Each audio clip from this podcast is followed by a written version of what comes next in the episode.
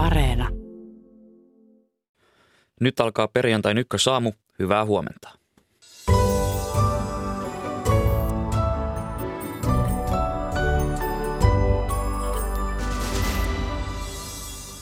Venäjä sanoi jatkavansa hyökkäyksiä kohti Ukrainan energialaitoksiin samalla, kun Ukraina on tehnyt iskuja Venäjän maaperällä oleviin tukikohtiin. Ukrainan sodan tilanteeseen tartumme heti lähetyksen aluksi. Viron pääministeri Kaja Kallas tapaa tänään Saksan liittokanslerin Olaf Scholzin. Minkälaisia odotuksia tälle tapaamiselle on? Otamme yhteydet lähetyksessä niin Tallinnaan kuin Berliiniin.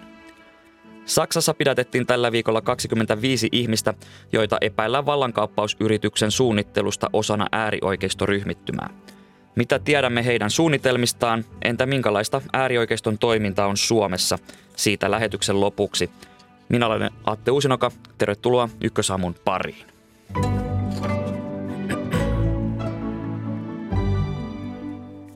Ja nyt meillä on yhteys Venäjälle, tarkemmin pääkaupunki Moskovaan. Hyvää huomenta kirjeenvaihtajamme Heikki Heiskanen. Hyvää huomenta. Tänään odotetaan oppositiopoliitikko Ilja Jasinin tuomiota valheellisen tiedon levittämisestä. Hän kertoi huhtikuussa YouTube-kanavallaan Venäjän armeijan tekemistä teloituksista Butsassa Ukrainassa. Niin miten tämä oikeudenkäynti on näkynyt siellä Venäjällä? Tietenkin oppositiohenkiset ja riippumattomat venäläiset tiedotusvälineet ovat tätä tapausta seuranneet hyvin tarkasti, mutta niillähän ei ole kovin suurta näkyvyyttä Venäjällä tällä hetkellä, kun suuri osa tuosta riippumattomasta mediasta on joutunut maanpakoon ja suuri osa on myös blokattu näkyviltä täällä internetissä. Venäjän valtiollinen televisio tätä oikeudenkäyntiä ei ole samalla intensiteetillä raportoinut tietenkään, mutta toki tämä oikeudenkäynti on Ilja Jashinille vielä sellainen ikään kuin tilaisuus kertoa, kertoa omista kannoistaan, omasta näkökannastaan ja sitä näissä opposition piireissä tietysti seurataan tarkasti. Minkälaista tuomiota Jashinille odotetaan? Syyttäjä on vaatinut yhdeksän vuoden vankeustuomiota ja senkin jälkeen vielä neljän vuoden ajaksi, että Jashin ei voisi käyttää internetiä. Yleensä täällä Venäjällä nuo syyttäjän vaatimukset ovat menneet aika hyvin läpi. Eli, eli tosiaan kova vankeustuomio Jashinia uhkaa ja siellä on varmaankin keskeisesti se merkitys, että se lähettää viestin ja näyttää esimerkkiä, että näin, näin kovia tuomioita saattaa tulla, jos, jos arvostelee tätä Venäjän Ukrainassa käymää sotaa tai kertoo siitä sellaisia asioita, joita Venäjän viranomaiset eivät haluaisi venäläisessä, venäläisessä julkisuudessa, julkisuudessa käsitellä. Venäjällä erityisesti sosiaalisessa mediassa on kiertänyt väitteitä mahdollisesta toisesta mobilisaatiosta, mutta maan johtajat ovat ampuneet nämä väitteet alas. Niin mitä tiedämme tässä kohtaa tästä toisesta liikekannallepanosta? Toki tällaista, tällaista käsitystä on aika paljon liikkeellä, että tämä liikekannallepano, joka, joka tällä, tämän syksyllä julistettiin, niin sanottu osittainen liikekannallepano, että se ei oikeasti olisi ohi. Venäjän presidentti Vladimir Putinhan ei ole allekirjoittanut sellaista virallista ukaasia presidentin asetusta, joka tämän osittaisen liikekannallepanon lopettaisi virallisesti ja siksi on sellainen epäilys, että liikekannallepanoa voidaan vielä jatkaa, jos Venäjällä on tarvetta täydentää joukkojaan ja nyt sitten paljon spekuloidaan, että miten, miten tämä tapahtuisi. Toisaalta on arvioitu, että Venäjä ei ottaisi väkeen nyt niin paljon uusia miehiä kuin tässä, tässä syksyllä se on ottanut, koska jo noiden virallisesti noin 300 000 miehen aseistaminen ja varustaminen ja sijoittaminen yksiköihin ja heidän huoltamisensa on ollut aika kova tehtävä Venäjän viranomaisille, eli, eli mitenkään helppoa, helppoa se ei ollut, ole tuossa tahdissa ollut, että tällainen epävarmuus jatkuu ja se, se epävarmuus jää, jää, jäi Venäjän yhteiskuntaan tuosta Putinin julistamasta osittaista liikekannallepanosta. Tällä viikolla olemme kuulleet Venäjän maaperällä tapahtuneista iskuista, joista vastuussa sanotaan olevan ukrainalaisten lennokit. Niin minkälaista keskustelua tai huolta nämä iskut ovat aiheuttaneet siellä Venäjällä? Tietenkin tästä on noussut kysymyksiä, että miten Ukra- Ukrainan iskut onnistuivat niinkin herkkään kohteeseen kuin esimerkiksi tuo Engelsin kaupungin lentokenttä, jota käyttävät Venäjän strategiset ilmavoimat, eli, eli ydinaseita kuljettavat ilma, ilmavoimat. Eli, eli on, on kyselty, että miksi, miksi näin herkän kohteen ilmapuolustus ei pystynyt pysäyttämään tätä ukrainalaisten tekemäksi sanottua iskua. Nythän Venäjällä on puhuttu siitä, että se tehtiin tuollaisella miehittämättömällä lennokilla. Ja se, siitä, siitä on jopa Venäjän mediassa käyty, käyty keskustelua. Tietysti Venäjän valtiomedia siitä ei ole tehnyt ihan samanlaista numeroa. Kiitokset näistä arvioista kirjeenvaihtajamme Heikki Heiskanen. Sitten Venäjältä Ukrainaan. Hyvää huomenta toimittajamme Maksim Fedorov. Huomenta. Millä mielin siellä Ukrainassa odotetaan tämän venäläisen Ukrainan sotaa vastustaneen Ilja Yashinin muutaman tunnin kuluttua annettavaa tuomiota? Tätä Jasinin tapausta täällä on seurattu jonkin verran, ei kovin aktiivisesti täytyy sanoa, lähinnä niin kuin sivusta seuraajan roolissa, koska sitä pidetään niin kuin Venäjän sisäisenä asiana. Ja Ukrainassa ei yleensäkään enää uskota niin minkään venäläisen opposition tai, tai oppos, oppositiopoliitikon kykyyn pysäyttää sota tai vaikuttaa sen, sen kulkuun. Tällä viikolla on tehty drooni-iskuja kolmeen Venäjän lentotukikohtaan syvällä Venäjän maaperällä. Iskujen taustalla sanotaan olevan Ukraina. Niin miten siellä on käsitelty näitä iskuja? No, Ukrainassa on näihin iskuihin reagoitu samalla tavalla kuin myös aiempiinkin iskuihin. Virallisesti Ukrainan osallisuutta ei vahvistettu, mutta Ukraina ähm, on, on heittänyt ähm, vihjailuja ja äh, ironisia kommentteja Venäjän suuntaan. Esimerkiksi presidentti Zelenskin neuvonantaja Mihailo Podoljak muistutti ähm, venä, venäläisjohdolle, että maapallo on pyöreä ja että jos, jos yhdestä paikasta äh, laukaisee joitakin objekteja, niin ne voivat äh, joskus palata siihen lähtöruutuun. Äh, Ukrainan puolustusministeriö taas sanoi, että syynä taitaa olla taas huolimaton polttaminen vaarallisessa paikassa. Mutta joka tapauksessa Ukraina vihjailee kovasti, että Venäjän selusta, että Venäjän syvä selusta ei ole enää turvassa.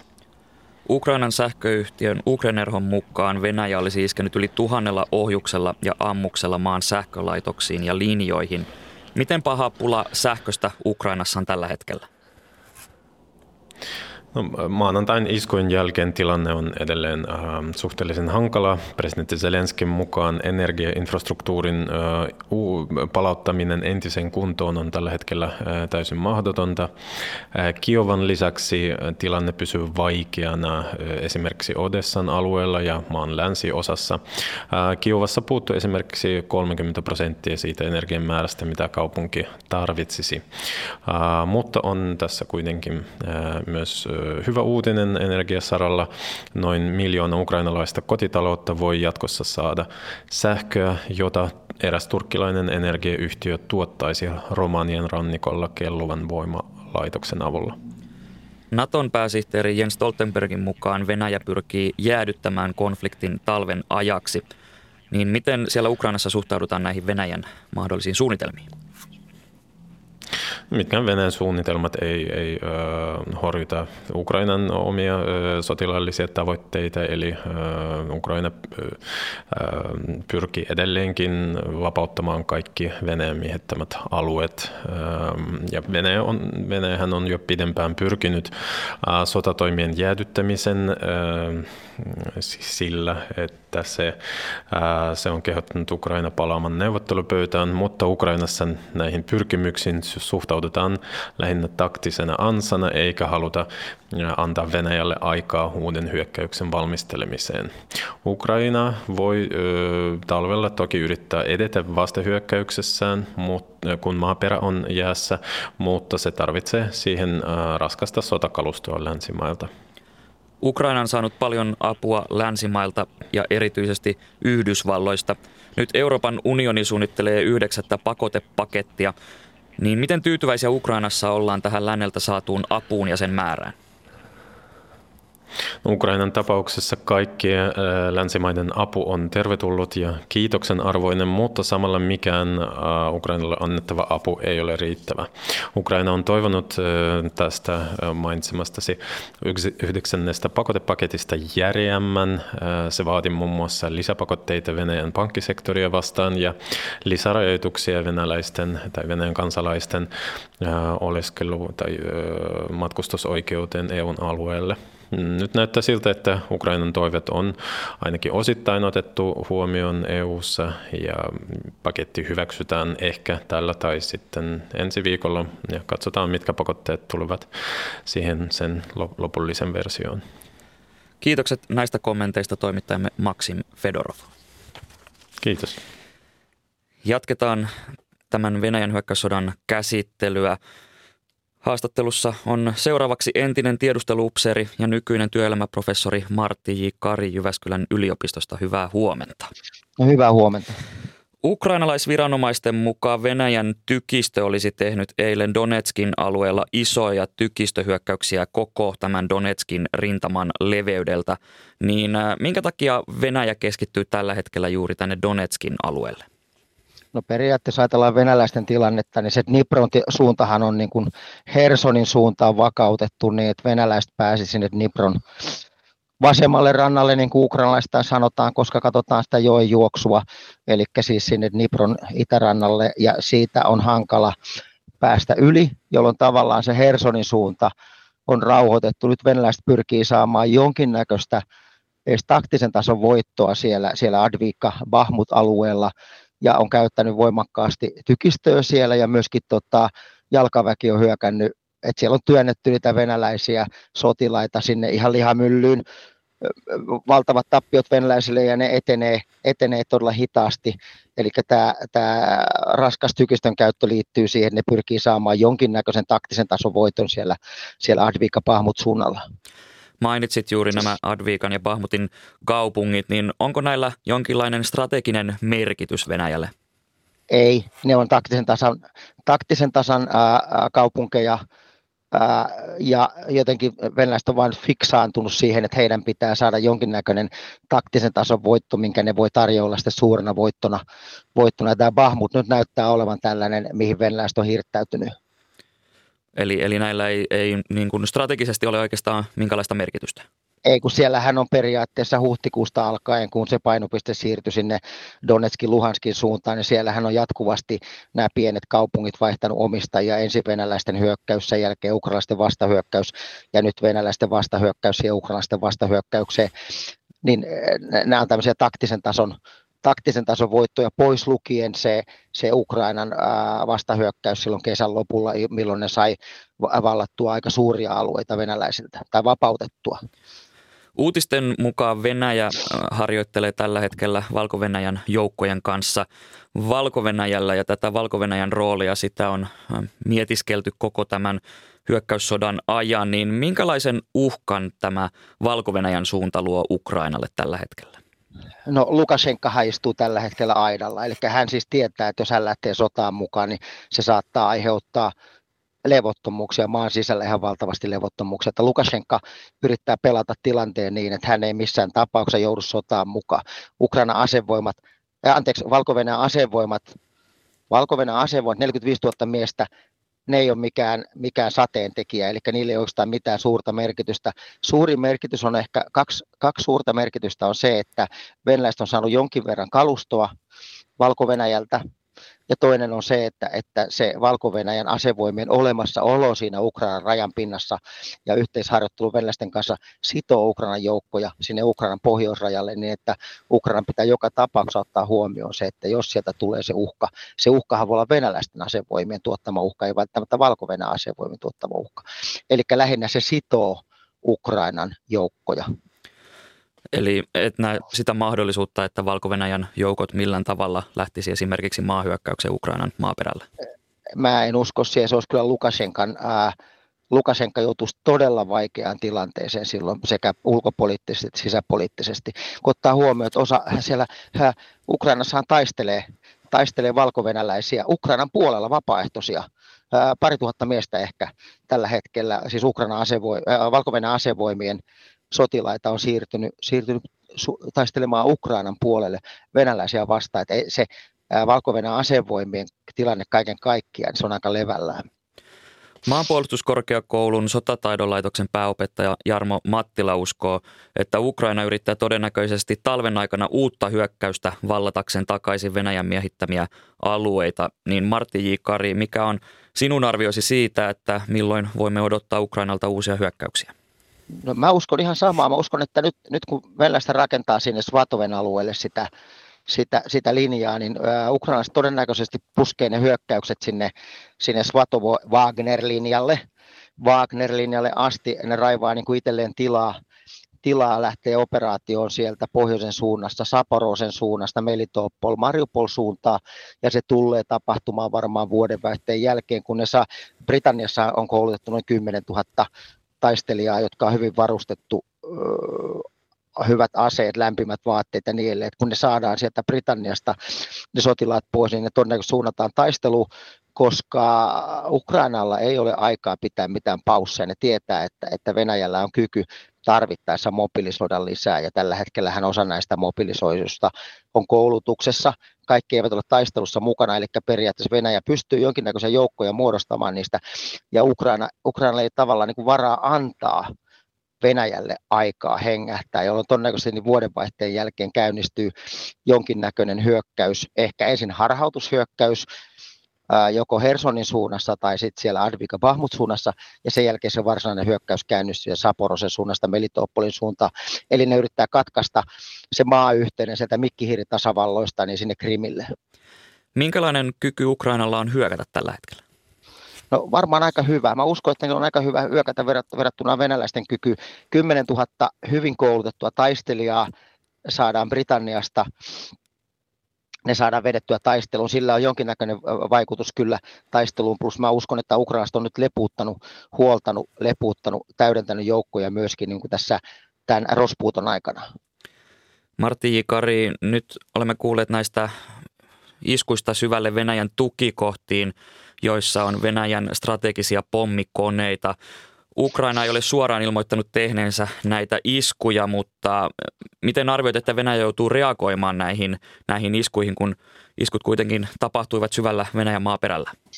Ukrainalaiset toimii aika taitavasti, koska nythän tämä Suroviikkin, hän sehän on ilmavoimien upseeri, ilmavoimien komentaja, joka johtaa tätä operaatiota. Suroviikki, niin ajatushan oli siis se, että jos ei pystytä vaikuttamaan Ukrainan johtoon, niin vaikuttaa Ukrainan kansaan. Eli viedään niiltä elinolosuhteita pois ja siihen käytetään nimenomaan näitä strategisia pommikoneita, joita Engelsessä muun muassa on. Niin ukrainalaiset tavallaan vähän niin kuin näpäyttää, ne näyttää Suroviikille, että sä et pysty suojaamaan omia pommikoneita ää, niillähän ei ole mitään niin kuin operatiivista tai taktista merkitystä sillä, että jos muutama, muutama TU-95-pommikone saadaan pois pelistä, sillä ei ole mitään merkitystä. Mutta se, että, että Ukraina pystyy iskemään iskemään Engelsiin, joka on heidän pääpommitustukikohta, niin se on tavallaan tällainen psykologinen, psykologinen juttu, eli tavallaan ää, annetaan ää, niin kuin kuva, että älkää luulko, että tulette meiltä mistään turvassa. Miten äh, tässä on aiemmin Putin, Vladimir Putin puhunut, että, jos, että Venäjä voisi käyttää ydinasetta siinä tilanteessa, jos se viholliset hyökkäisivät Venäjän alueelle, niin miten nämä kolme iskua Venäjän maaperällä oleviin tukikohtiin vaikuttavat ydinsodan riskiin? Ei millään tavalla, koska Venäjän sotilasdoktriinin mukaan Venäjä käyttää ydinasetta kolmessa eri tilanteessa. Jos Venäjän olemassaolo on uhattuna, jos Venäjä, Venäjälle hyökätään ydinaseella, tai jos venäläisen liittolaisia tarkoittaa käytännössä valko sinne hyökätään ydinaseella. Ja tässähän ei ole mistään näistä kolmesta kysymys. Eli tämä on tätä Putinin, Putinin hermopeliä, venäläistä tapaa sekoittaa totuutta ja valhetta heidän omasta mielestään taitavasti keskenään. Martti J. Kari, Venäjä väittää saaneensa liikekannalle panossa riviin noin 300 000 sotilasta ja Venäjän mukaan 150 000 värvättyä on jo viety tähän niin sanottuun erikoisoperaatioon ja tätä toista puolikasta sitten koulutetaan. Niin äh, miten arvioit näitä lukuja? No ne voi olla totta, mutta niillä ei hirveästi merkitystä, koska miettii, että kun katsoo niitä niitä videoita, niin katsoo, että ei, ei Venäjä kyllä parhaita poikia lähetä sinne sotaan. Kyllähän ne niin kuin, siis ihan sotilasaineksena yksittäisenä taistelijoinakin, niin tota, ei ole mitään ihan, ihan etulinjan miehiä. Sitten katsoo, että heille ei oikein kyky varustaa niitä.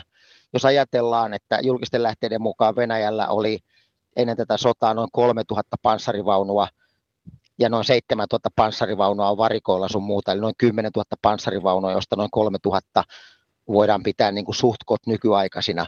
Ja jos nämä tappioluvut pitää paikkansa, mitä Ukrainasta on ilmoittanut, että lähes 3000 panssarivaunua on jo tuhottu, tarkoittaa siis sitä, että ne joutuu varustamaan nämä nämä tota, ei enää ensilinen kalustolla, vaan vanhemmalla kalustolla, mikä laskee niiden tätä taisteluarvoa. Eli siis äh, huonosti koulutetut, huonosti motivoidut miehet, vanha kalusto, vaikeuksia toimia, toimia talven olosuhteissa ja niin edelleen, niin, tota, niin kuin Ukrainan asevoimien komentaja sanoi, että olemme likvidoineet Venäjän ammattiasevoimat, nyt aloitamme likvidoimaan heidän reserviläisarmeija. Eli, eli kyllähän vaikka se 150 000 miestä tuntuu kovalta luvulta, niin käytännössä se ei ole, etenkin kun sit on, niitä on työnnetty suoraan sinne joko sinne lihamyllyyn tai sitten laitettu täydentämään näitä suuria, suuria tappioita kärsineitä joukkoja, niin ne ei välttämättä lisää niiden taisteluarvoa hirveästi. Venäjällä on kiertänyt huhu mahdollisesta uudesta liikekannalle panosta, niin mikä on arvioisi siitä, että onko sellainen tulossa? Venäjähän on huhujen suurvalta, siellähän liikkuu aina hirveästi huhuja. Voi olla, että että tota, jonkinnäköinen mobilisaatio tapahtuu. Voi olla, että varusmiespalveluksen lokakuussa otettuja kavereita käytetään, käytetään Ukrainassa ja niille, koska Venäjä ihan selvästi ymmärtää, että 150 000, mikä on jo työnnetty sinne eteen rintamalle, niin niillä ei saada mitään vaikutusta siihen tilanteeseen. Ää, se toinen 150 000, jos ne luvut pitää paikkansa, josta koulutetaan, josta muodostetaan sodanaan joukkoja, niillä voi olla jotain taktisen tasan merkitystä tai sitten ei, mutta se, että, että, että kannattaako Venäjä nyt ottaa enää, koska nythän se mobilisaatio on tehty niin, että se ei koske näitä Moskovaa, Pietaria, näitä isoja kaupunkeja vielä. Et, et, siinä on niin kuin hirveän tarkka linja siinä, että tekeekö mobilisaatio niin, että, että kansa loppujen lopuksi niin kyllästyy tähän hommaan ja tulee kaduille vai ei. Eli, eli kyllä ne miettii tarkkaan, että mobilisoidaanko lisää vai ei. Tähän loppuun vielä Britannian sotilastiedustelun mukaan Venäjän asevoimat ovat lähes saaneet valmiiksi noin 60 kilometriä pitkän puolustuslinjan Itä-Ukrainassa, niin mikä merkitys sillä on Ukrainan kannalta? No sillä on se merkitys, että Ukrainahan pystyy tavallaan työntämään, jos ne haluaa hyökätä sinne Saporosen suunnasta sinne etelään, ne pystyy työntämään sen oman, omat linjansa siihen ainakin siihen Svatovo, Svatoveen, siihen, siihen niin sanottu Wagner-linjalle ja pitämään sen. Tai sitten ne kyllä pystyy, puh- jos ne haluaa, ne voi puhkastakin kyllä se, ei se, ei se niin, kuin niin vahvalta näytä se linja, kun katsonut kuvia, niin ei se mikään Maginot-linja, että kyllähän siitä mennään läpi silloin, jos tarve on. Työelämäprofessori Martti J. Kari Jyväskylän yliopistosta. Kiitokset tästä haastattelusta. Kiitos.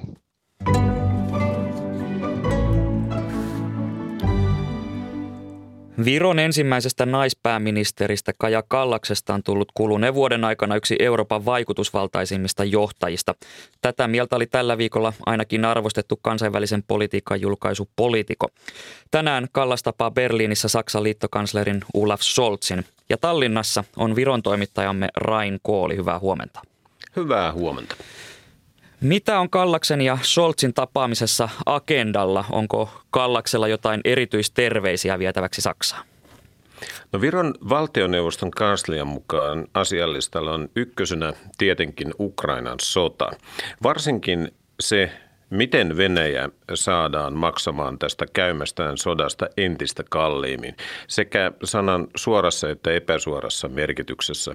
Ja tämä viimeinen kiertoilmaus varmaan pitää sisällään kaikenlaista uusista Venäjän vastaisista pakotteista aivan konkreettiseen apuun ja aseapuun Ukrainalle, joka sitä taistelua tällä hetkellä käy. Ja varsinkin sen aseavun suhteen hän Viro ja Saksa ovat toimineet pitkin tätä vuotta melko lailla eri tavalla. Viro on Kallaksen johdolla auttanut Ukrainaa aivan Venäjän hyökkäyksen ensipäivistä lähtien kaikin keinoin ja panostanut siihen bruttokansantuotteeseen nähden eniten maailmassa. Saksan linja on ollut kangertelevaa, on nähty epäröintiä, on kuultu suuria lupauksia. Ne eivät sitten ole toteutuneetkaan ja niin edelleen. Eli Kajakallaksen viesti varmaan, jonka, joka kerrotaan Olaf Scholzille kahden kesken, on se, että ryhdistäytykää nyt siellä Saksassa ja hoitakaa hommat muun muassa oman puolustusbudjetin suhteen, koska Scholzin alkuvuoden lupaus 100 miljardin euron panostuksesta vielä tänä vuonna Saksan puolustusmenoihin, niin sehän ei ole myöskään lähellekään toteutunut. Muita aiheita siinä tapaamisessa ovat joulukuun puolivälissä järjestettävän EU-huippukokouksen valmistelu sekä sitten NATO-yhteistyö. Kaja Kallas on kuluneen vuoden aikana saanut aikaan monia kahdenkeskisiä korkean tason tapaamisia. Hän on esimerkiksi tavannut Ranskan presidentin Emmanuel Macronin ja Euroopan komission Ursula von der Leyenin ja myös Olaf Scholzin jo kertaalleen. Niin onko Viro Kallaksen ansiosta kansainvälisessä politiikassa kokoaan isompi? Kyllä näin voi pikkuhiljaa ruveta sanomaan kuten tosiaan mainitsit alkujuonnossasi tuon poliitikkojulkaisun, joka nosti Kaja Kallaksen vaikutusvaltaisimpien eurooppalaisten poliitikkojen viiden kärkeen tällä viikolla, niin poliitikko perustelee tätä valintaa muun muassa sillä, että Kallas on ollut Venäjän suuntaan tämän hyökkäyssodan aikana vahva – eettinen, sanallisesti taitava ja johdonmukainen. Ja, ja Kaja Kallas on ollut muun muassa Venäjän vastaisten pakotteiden kuuluvimpia ja vaikutusvaltaisempia puolesta puhujia niissä pöydissä, joissa moni iso maa on epäröinyt. Eli siinä mielessä kyllä. Kallaksen myötä Viro on ottanut tavallaan johtoroolin Venäjän ja sen toimien tulkitsijana – ja selittäjänä tuonne Länsi-Euroopan suuntaan. Näin sanoi ainakin George Marshall-säätiön analyytikko Bruno Lette Viron Yleisradion haastattelussa maanantaina. Ja, ja Kallaksen ja Viron on hänen mukaansa myöskin onnistunut oikeasti muuttaa tätä länsi-eurooppalaista käsitystä Venäjästä. Eilen tuli julkisuuteen tieto, että Yhdysvallat on lähettämässä Viroon sekä joukkoja että Ukrainassa kyntensä osoittaneita HIMARS-raketin heittimiä. Niin miten merkittävästä uutisesta on kyse? No tässä uutisessa tavallaan kiteytyy se järjettömyys lauseeseen, jota Suomessakin on olla kuultu, että emme halua, että NATO perustaisi tukikohtia maaperällämme. Virolaiset ovat joutuneet tämän yhden komppanian eteen tekemään kovasti töitä viime vuosina ja, ja yhdysvaltalaisia on käyty pehmittämässä, no sanotaan, että aika monen vierailun voimin sekä Kaja Kallas että, että Viron puolustusministeri Hanno Pevkor ovat tätä työtä tehneet. Nyt on tosiaan komppania saatu Viron maaperälle. Se pysyy siellä rotaatioperiaatteella, eli sotilaat vaihtuu, mutta, mutta tosiaan yksikön koko ei muutu. Symbolisesti hän on kyseessä iso juttu, mutta tositilanteessa komppanialla on silti melko pieni rooli. Mutta sen Himars-joukkueen tulo on merkittävä. Virohan on tilannut itsekin näitä raketin heitin, heitin järjestelmiä, mutta ne toimitetaan Virolle vasta vuonna 2025, nyt kun yhdysvaltalainen raketin heitin tulee olemaan täällä Viron maaperällä siihen asti, niin virolaiset voivat tutustua siihen, harjoitella yhdessä amerikkalaisten kanssa ja se tekee sitten omien HIMARS-järjestelmien käyttöönotosta aikanaan paljon nopeampaa. Kiitokset näistä kommenteista sinne Tallin, Tallinnan toimittajamme Rain Kooli. Sitten Tallinnasta Berliiniin. Meillä on nyt yhteys toimittajamme Suvi Turtiaisen. Hyvää huomenta. Hyvää huomenta. Saksaa järkyttää nyt tapaus, jossa äärioikeistolaisen verkoston kerrotaan suunnitelleen vallankaappausta ja maan parlamentin valtausta, mutta äh, tartutaan aluksi tähän Kaja Kallaksen ja liittokansleri Olaf Scholzin tapaamiseen, niin minkälaisia odotuksia Saksassa on tälle kahden keskiselle tapaamiselle? Tässä tapaamisessa on todella kiinnostavat asetelmat, kuten Rain äsken sanoi, ja Saksa on nyt monessa kysymyksessä suorastaan alta vastaava. Sillä koko vuoden aikana on nähty, miten ennen kaikkea Baltian maissa ja Puolassa on epäluottamusta sitä kohtaan, että miten valmis Saksa on lopulta puolustamaan NATO- ja EU-liittolaisiaan. Ja tämä epäluottamus johtuu totta kai siitä, että miten hitaasti ja vaikeasti Saksan apu Ukrainaan alkuvuodesta lähti. Ja varmasti tänään Saksan liittokansleri Olaf Scholz vakuuttaa sitten pääministeri Kallakselle Saksan tukea NATO-liittolaisille. Ja toinen kysymys, missä Saksa on alta vastaava, on digitaalisuus. Ja päivän ohjelmaan liittyy myös se, että saksalaiset haluavat oppia siitä, miten Viro on digitaalisuudessa edelläkävijä ja miten Saksan pitää myös kehittyä siihen suuntaan. Saksa on nyt kuohuttanut tämä äärioikeistolaisen verkoston suunnittelema vallankaappaus. Eilen kiinni otettuja oli ainakin 25, niin keitä on tämän verkoston takana? Eli kyse oli tosissaan vallankaappaussuunnitelmasta, mitään niin, konkreettista mm. ei siis tapahtunut. Ja tässä on taustalla tällainen äärioikeistolainen verkosto, verkosto, jota poliisi on seurannut jo kuukausia ennen näitä keskiviikon pidätyksiä. Ja tämä verkosto oli vahvistanut rivejään tässä protestiliikkeessä, joka on nähty täällä Saksan kaduilla viime vuosina vastustamassa hallituksen koronavarotoimia.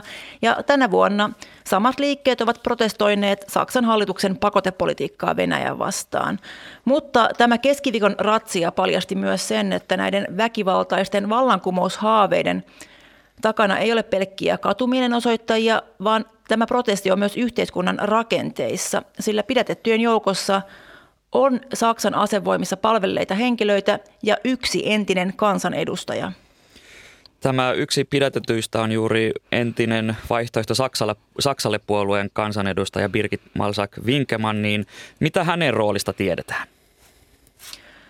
Hänet tosiaan pidätettiin ratsiassa ja Saksassa on pidetty erittäin huolestuttavana sitä, että entinen kansanedustaja on mukana tällaisessa liikkeessä, joka suunnittelee siis väkivaltaista vallankaappausta ja parlamenttitalon ryntäämistä, sillä Saksan entisillä kansanedustajilla on edelleen pääsy parlamenttirakennukseen ja totta kai kansanedustaja-aikoina Maasak Winkerman sai myös käsinsä salaista tietoa ja tietoa siitä, että miten tätä parlamenttirakennusta ylipäätään turvataan. Ja on hyvin todennäköistä, että juuri näitä tietoja liike olisi käyttänyt hyväkseen, jos tällainen ryntäys parlamenttitaloon olisi laitettu toteen. Tämä äärioikeistoryhmittymä, mitä tiedämme tarkalleen tässä kohtaa heidän suunnitelmistaan ja, ja mitä he ovat tavoitelleet? No niin epärealistiselta kuin se kuulostaakin, niin ryhmä tosiaan suunnitteli kaappaavansa vallan Saksassa. Saksan syyttäjäviranomaisen mukaan ryhmä oli jo vuoden ajan suunnitellut aivan käytännön toimien tasolla nimenomaan tätä hyökkäystä Saksan parlamenttirakennukseen ja väkivaltaista vallankaappausta. Ja tämän vuoksi on pidetty erittäin huolestuttavana sitä, että mukana oli entisiä sotilaita, sillä heillä on kykyä käyttää aseita ja myös verkostoja rakentaa sitten liikkeelle tämmöistä aseistettua siipeä. Saksalla on oma historiallinen kytkös äärioikeistoon, jos ö, otetaan kytkös tähän 1930- ja 40-lukuun, niin miten tämä historiallisuus näkyy näissä Saksan äärioikeistossa tänä päivänä? No kahdellakin tavalla. Saksassa puhutaan paljon äärioikeiston uhasta ja se saattaa johtua siitä, että Saksan oman historiansa takia on erittäin valppaana koko ajan sen suhteen, miten eri äärioikeistoliikkeet kehittyvät ja ottavat ne nopeasti sitten valvontaan ja pitävät sitä oikeasti uhkana demokratialle ja nykyyhteiskunnalle. Eli sen takia se on myös jatkuvasti puheissa ja uutisissa ja senkin vuoksi tämäkin ryhmä oli kuukausia Saksan tiedustelun tarkkailussa. Ja Toinen puoli on se, että täällä on näitä ryhmittymiä, jotka nojaavat paitsi natsiaikaan, niin myös Saksan muihin historian aikakausiin. tämä keskiviikkona ratsattu liike, niin heidän ajatuksensa ovat tuolla Saksan keisarikunnassa ja heidän ajattelunsa liittyy tällaista Reichsbürger-ajattelua, jonka mukaan Saksan keisarikunta, joka siis lakkasi olemasta yli sata vuotta sitten, olisi edelleenkin heidän mukaansa validi valtiomuoto Saksalle. Ja tämän vuoksi ryhmä suunnitteli, että tällainen aatelismies Heinrich 13 olisi nostettu sitten tässä suunnitelmassa Saksan uudeksi johtajaksi. Ja tällä liikkeellä täällä on tuhansia kannattajia, jotka kuitenkaan kaikki eivät tietenkään tässä aktiivisessa ryhmässä nyt olleet mukana. Kiitokset Berliinin toimittajamme Suvi Turtiainen. Kiitos. Jatketaan aiheesta keskustelua täällä studiossa. Aiheesta kanssani on keskustelemassa Euroopan historian dosentti Oula Silvennoinen Helsingin yliopistosta. Hyvää huomenta. Huomenta. Ja etäyhteydellä keskusteluun osallistuu erikoistutkija Kimmo Elo Turun yliopiston eduskuntatutkimuksen keskuksesta. Hyvää huomenta. Hyvää huomenta. Kimmo Elo, tämä äärioikeistoryhmittymä Reichberger, niin, ää, eli valtakunnan kansalaiset vapaasti suomennettuna, niin sitä siis syytetään Saksassa vallankaappausyrityksen suunnittelusta, niin mitä tämä ryhmittymä, mitä sen tavoitteista ja suunnitelmista tiedetään? No heidän niin kuin ensisijainen tavoite oli, oli ilmeisesti hyökätä tuonne Saksan parlamenttitalon Berliinissä eh, vähän samantyylisesti kuin silloin aikanaan Kapitolilla Trumpin kauden loppuvaiheessa. ja ja tota, tämmöinen symbolinen valtaus sitten olisi ollut lähtölaukaus tälle, tälle demokraattisen järjestelmän alasajolla ja korvaamisella tämmöisellä keisarikuntaan liittyvällä ja autoritaarisella järjestelmällä. Ja heillä oli tähän, tähän niin kuin rakennettuna sekä materiaalisesti että henkilötasolla jonkin verran resursseja. Ja, ja, ja tota, tässä suhteessa niin kuin tämä oli aika erilainen kuin ehkä semmoiset niin aiemmat tapahtumat, joissa on sitten niin kuin parlamentin kautta pyritty niin kuin nakertamaan tätä demokraattista järjestelmää, niin tässä oli tämmöinen niin kuin selkeä symbolinen vallankaappaus selvästi niin kuin suunnitteilla. Syyttäjävirasto kuvailee, että tämä ryhmä vastustaa demokratiaa ja olisi myös valmis tappamaan, niin Oula Silvennoinen, millaista ajattelua tämän ryhmän taustalta löytyy? Moderni äärioikeisto on kaikkialla niin ylikansallinen ilmiö, jossa, jossa tota, samanlaiset teemat kiertää ja toistuu valtiorajoista riippumatta. Eli tämä Reisbürger-liike samaistuu jo Yhdysvalloissa jo pitempään vaikuttaneeseen tämmöiseen sovereign citizen liikkeeseen, joka samalla tavalla pyrkii kieltämään kuin Yhdysvaltain liittovaltion legitiimisyyden. Ja, ja tota, sitten kuten äärioikeistolle on tyypillistä muutenkin, niin se ajattelu koostuu erilaisista salaliittouskomuksista, korona, denialismista ja tota QAnon salaliittoteorioiden maailmasta. Kimmo Ello, tämä sama ryhmittymä onnistui siis jo kaksi vuotta sitten Berliinissä tunkeutua aitojen läpi parlamenttitalon portaille tällaisessa koronatoimia vastustaneessa mielenosoituksessa. Niin millaisia reaktioita tämä ryhmittymä tavoittelee tällaisilla toimilla? No, he pyrkii kyseenalaistamaan ensisijaisesti niin kuin Oula tässä viittasi, tämä on niin kuin kansainvälinen ilmiö ja yleiseurooppalainen tämän tyyppinen ajattelumalli, joka liittyy erityisesti tähän nyt korona, koronakauden aikana, tämä on, selvästi vahvistunut, niin he pyrkii kyseenalaistamaan tämän, tämän vallitsevan poliittisen järjestön, kyseenalaistamaan poliittisen vallan oikeutuksen ja legitimiteetin, ja, ja sitä kautta sitten niin kuin osoittamaan ja kannustamaan ihmisiä niin kuin mukaan tähän, tähän vallankumoukselliseen toimintaan. Eli ensisijaisesti tähän tässä kohdistuu niin kuin nimenomaan sen olemassaolon demokraattisen järjestyksen kyseenalaistamiseen ja, ja sitä kautta sitten tämmöiseen vallan vaihtoon.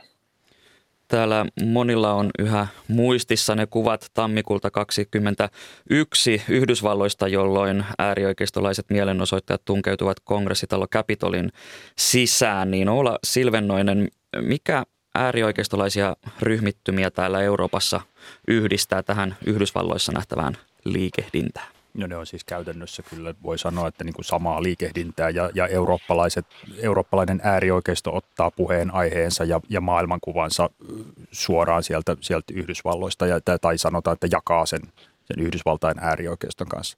Nämä on kaikki autoritaarisia liikkeitä, osa heistä on suoraan kumouksellisia, osa periaatteessa pyrkii niin kuin demokraattisen järjestelmän säilyttämiseen sinänsä, kunhan sitten varmistetaan, että heillä on siellä, siellä valta ja yhteiskunta perustuu niin jäykille hierarkioille. Tässä Saksan tapauksessa selvitetään myös ryhmän siteitä Venäjään venäläisten yhteyshenkilöiden kautta, mutta toistaiseksi ei ole voitu osoittaa, että nämä yhteyshenkilöt olisivat vastanneet yhteydenottoihin tai osoittaneet kannatustaan tämän ryhmän toiminnalle. Niin Oula Silvennoinen, miksi äärioikeisto hakee tukea Venäjältä? Venäjä politiikkana on siis Neuvostoliiton ajoista saakka ollut horjuttaa läntisiä yhteiskuntia kaikilla tavoin. Ja siihen se on tyypillisesti pyrkinyt käyttämään äärioikeistoliikkeitä, joiden retoriikassa korostuu sitten niin keskinäisen luottamuksen nakertaminen ja sen, sen kyseenalaistaminen, että onko läntiset poliittiset järjestelmät ja yhteiskunnat niin kuin legitiimejä. Venäjä on tehnyt sitä sekä tukemalla suoraan läntisiä äärioikeistoliikkeitä että sitten niin kuin tuottamalla propagandaa, jota, jota myös niin kuin äärioikeisto käyttää ja jakaa. Kimmo Elo, tämä äärioikeistoryhmittymä Reichsbürger, niin äh, Saksan viranomaistietojen mukaan siihen kuuluisi jopa 21 000 henkilöä, joista noin 5 prosenttia on luokiteltu äärioikeistolaisiksi. Ja Deutsche Welle-kanavan mukaan suurin osa jäsenistä on yli 50-vuotiaita miehiä, niin äh, millä keinoin tämä ryhmittymä pyrkii kasvattamaan kannattajamääriään? Tässä on ollut kaksi sellaista tapaa, mitä, mitä nämä tämän tyyppiset liikkeet on käyttäneet. Ennen korona-aikaa niin rakennettiin erityisesti itäisen Saksan puolella, niin yhdistettiin tämmöiseen Pekida-liikkeeseen ja muuhun, jonka reunoilla toimittiin sitten. Ja sitä kautta pyrittiin sitten rekrytoimaan näitä, näitä samanmielisiä henkilöitä ja rakennettiin tämmöisen niin kuin, sanoa, maanalaisia piilejä verkostoja sitten eri, eri alueilla ja alueiden välillä. Ja toimittiin tavallaan siellä, siellä niin kuin viranomaisten tutkan alapuolella tämä korona muutti tätä tilannetta. Sitten, että nämä tuli aktiivisemmin esille ja hakeutuvat juuri näihin koronavastaisiin tapahtumiin. Ja, ja sitten erityisen voimakkaasti itäisessä Saksassa niin, niin tota, noin on hakeuduttu tämän AFD-puolueen ää, näihin osavaltiojärjestöihin. Siellä on erityisen voimakkaasti ollut äärioikeistolainen ajattelu, ajattelu tota, noin esillä. Ja, ja sitä kautta pyritty nimenomaan ää, tämän AFD-puolueen kautta niin hankkimaan myöskin tämmöistä poliittista poliittista vaikutusvaltaa. Ja, ja tässä niin kuin tämä AFD-puolue on ollut sellainen, jonka tämmöinen oikeistolainen, radikaali ja äärioikeistolainen siipi on, on jatkuvasti kasvattanut, kasvattanut myöskin painoarvoa puolueen sisällä. Ja tämä on osaltaan sitten, sitten tuonut tämän, tämän liikehdinnän myöskin tähän, tähän julkiseen tilaan. Ja, ja se on ollut selvästi avoimempaa nyt koronapandemian jälkeen tämä, tämä toiminta. Esimerkiksi näiden, näiden koronamielenosoitusten ja erilaisten tämmöisten niin sanottujen tota, ryhmittymien piirissä.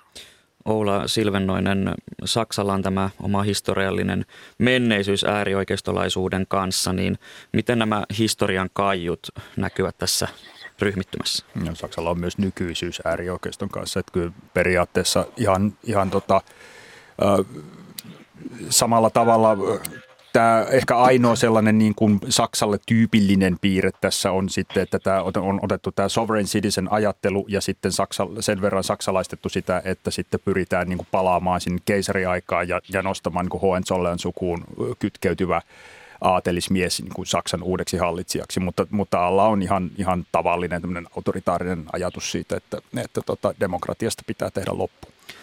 No käännetään katse sitten Suomeen. Millaista aktiivista äärioikeistolaista liikehdintää Suomesta tällä hetkellä löytyy Oula Silvennoinen? No Suomessa kuvio on ihan samanlainen, että meillä on oikeistoradikaali puolue, perussuomalaiset, jolla on sitten yhteytensä tällaisiin niin kuin radi, vieläkin radikaalimpiin ryhmittymiin. Ja lisäksi meillä on tällä hetkellä kolme muutakin rekisteröityä niin kuin äärioikeistoon luettavaa puoluetta, jotka ei kuitenkaan niin poliittisesti ole minkäänlaisia tekijöitä, että, se, että perussuomalaiset on se voima.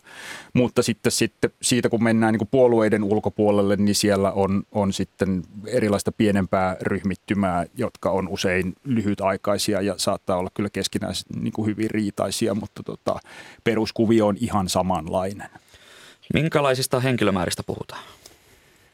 Sitten pitää ruveta määrittelemään sitä, että mikä Suomessa nyt on äärioikeistoa, että tota, mutta jos ajatellaan sellaisia niin kuin väkivaltaan valmiita radikaaleja, niin en usko, että puhutaan korkeintaan muutamasta tuhannesta henkilöstä Suomessa. No suojelupoliisin mukaan Suomessa suurimman uhan aiheuttavat yksittäiset äärioikeistolaiset toimijat ja pienryhmät. Niin Oula Silvennoinen, aiheuttavatko nämä äärioikeistolaiset ryhmittyvät realistista vaaraa Suomessa? Aiheuttavat ja ovat aiheuttaneetkin, että he ovat monen kertaan osoittaneet olevansa valmiita väkivaltaa ja, ja sikäli niin kuin on, on kaikki syyt niin kuin heitä, heitä seurata ja, ja pitää silmällä. Että se, että tota, sitten kysymys on siitä, että missä mitassa he, he tota, pystyvät mitään tekemään, että tarvitseeko meidän pelätä Suomessa aseellista vallankaappausta ja sellaista riskiä en näe. No tänä kesänä puoluerekisteriin pääsi avoimen fasistinen ja rasistinen sinimusta liike, niin erikoistutkija Kimmo Elo Turun yliopiston eduskuntatutkimuksen keskuksesta. Millainen uhka tämä on, tämä ryhmä, ja minkälaisesta ryhmästä ylipäänsä puhutaan? Joo, mä tunnen tätä Suomen kenttää huonommin kuin Oula, että Oula tähän osaa vastaan, mutta kyllähän meillä on tämä trendi nähtävissä, jos ajattelee eurooppalaisista kentässä, niin tämä puoluekenttään tulee nimenomaan nyt tällä hetkellä niin kuin laidoille tämmöisiä uusia, uusia ryhmittymiä, ja tässä suhteessa Suomi ei ole millään tavalla niin kuin poikkeus, yhtä vähän kuin Saksa on poikkeus tai Ruotsi. Et, et kyllä meillä on tämä globaali trendi tällä hetkellä, että meidän yhteiskunnan ilmapiiri on sellainen, että meillä nimenomaan puoluekentän laidoille on syntynyt tilaa, tilaa ryhmittymille, ja mä näen tämän, tämän niin Suomenkin tilanteen tässä, tässä hyvin samantyyppisen kuin muualla Euroopassa. No Oula Silvennoinen, tämä sinimusta liike, niin mistä puhutaan? Kysymyksessä on tosiaan fasistinen ryhmittymä, joka ei edes peittele sitä, mutta puhutaan kyllä marginaaliliikkeestä. Että näissä toimijoissa, jotka on syntyneet sinne niin kuin perussuomalaisten vielä, vielä heistä oikealle puolelle, niin heille on kaikille tyypillistä se, että hyvin suuri osa näistä puolueaktiiveista on ensin tullut politiikkaan perussuomalaisten kautta ja sitten irtautunut niin kuin omille teilleen sinimustan liikkeen kohdalla kysymys on niin tiedostavista nykyfasisteista, jotka, jotka kyllä ovat saaneet kokoonsa nähden minusta suhteettomastikin julkisuutta, että ei, ei, ei kysymyksessä ole mikään poliittinen voima. No Saksassa, jos palataan sinne, niin tämä äärioikeistoryhmittymän pidätettyjen joukossa oli entinen populistipuolueen AFDn kansanedustaja, niin Kimmo Elo, millainen side on oikeisto, oikeistopopulistien populististen puolueiden nousulla parlamentteihin ympäri Eurooppaa ja radikaalin äärioikeiston kasvulla? No ne on tukeneet toinen toisiaan ihan selvästi ja tässä puhutaan niin kuin sekä Euroopassa että, globaalisti. Eli meillä on jo kymmenen vuotta suurin piirtein tutkijakunnassa puhuttu tämmöisestä demokratian rapautumiskehityksestä, jossa nimenomaan tämä autoritaarinen populismi on vahvistunut ja, ja sitten se on pyrkinyt myöskin nakertamaan aktiivisesti. Unkari yhtenä esimerkkinä tässä on aina nousee esille, niin, niin tämän demokraattisen järjestelmän oikeutusta ja sitä kautta niin kuin tämän parlamentaarisen järjestelmän kautta muuttamaan myöskin tätä tätä demokratian autoritaariseen suuntaan. Et tässä suhteessa tämä kehitys on, on Saksassa hyvin samantyyppinen. Tämä kehitys on ollut tämä äärioikeiston ja, ja tämän radikaalioikeiston lähentyminen niin on ollut erityisen voimakasta itäisessä Saksassa, jossa jossa ihan tietoisesti niin kuin nämä ryhmittymät on valinneet tämän AFD-puolueen kanavaksi vahvistaa sitä omaa, omaa vaikutusvaltaansa. Ja, ja AFD on ollut tässä tässä tota, erityisesti näissä itäisissä osavaltioissa niin, niin myötämielinen ja, ja tämä kehitys on nyt sitten näkynyt siinä, että, että tämmöistä ryhmittyjen valta AFDn sisällä on, on vahvistunut. Eli kyllä tässä niin kuin tämä AFD omalla, omalla myöntyväisyydellään on osaltaan myöskin sitten, sitten tukenut tätä kehitystä. Kimmo Elo, mikä on populistipuolueiden vastuu näiden äärioikeistoryhmittymien noususta? No niin kuin sanoin, ne osaltaan niin kuin ne ovat tukeneet toinen toisiaan, eli, eli tota, olemalla avoin sinne nimenomaan sen vielä enemmän oikealle suuntautuvaan avoimen kansallismieliseen retoriikkaan, niin, niin he on, on tuoneet ne myöskin tänne poliittisen tilaan, antaneet niille myöskin tietyn foorumin demokratiassa. Se on toisaalta, niin kuin voidaan sanoa, että siinä on myöskin se puoli, että, että tota noin, sitä kautta nämä tulee näkyviksi se meidän poliittisessa tilassa. Et se ei ole pelkästään niin kuin negatiivinen. Me tiedetään, että tämän tyyppistä ajatusmallia on ollut, ja kun se tulee näkyväksi ja voidaan myöskin tehokkaammin silloin ihan, ihan demokratian keinoin puuttua. Et jos se kielletään ja salataan, niin yleensä silloin se pääsee kasvamaan siellä piilossa paljon, paljon tehokkaammin. Kiitokset tästä keskustelusta erikoistutkija Kimmo Elo Turun yliopiston eduskuntatutkimuksen keskuksesta ja Euroopan historian dosentti Oula Silvennoinen Helsingin yliopistosta. Kiitos. Kiitos.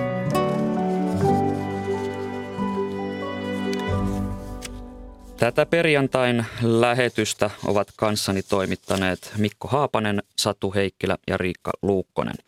Lähetyksen tuotti Hanna Juuti ja äänestä vastaa Pasi Ilkka.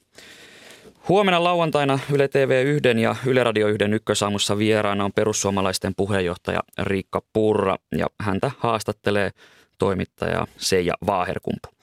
Ja sunnuntaina kello yhdeltä Yle Radio yhdessä alkaa tasavallan presidentin kyselytunti, jossa tasavallan presidentti Sauli Niinistö vastaa yleisön lähettämiin kysymyksiin.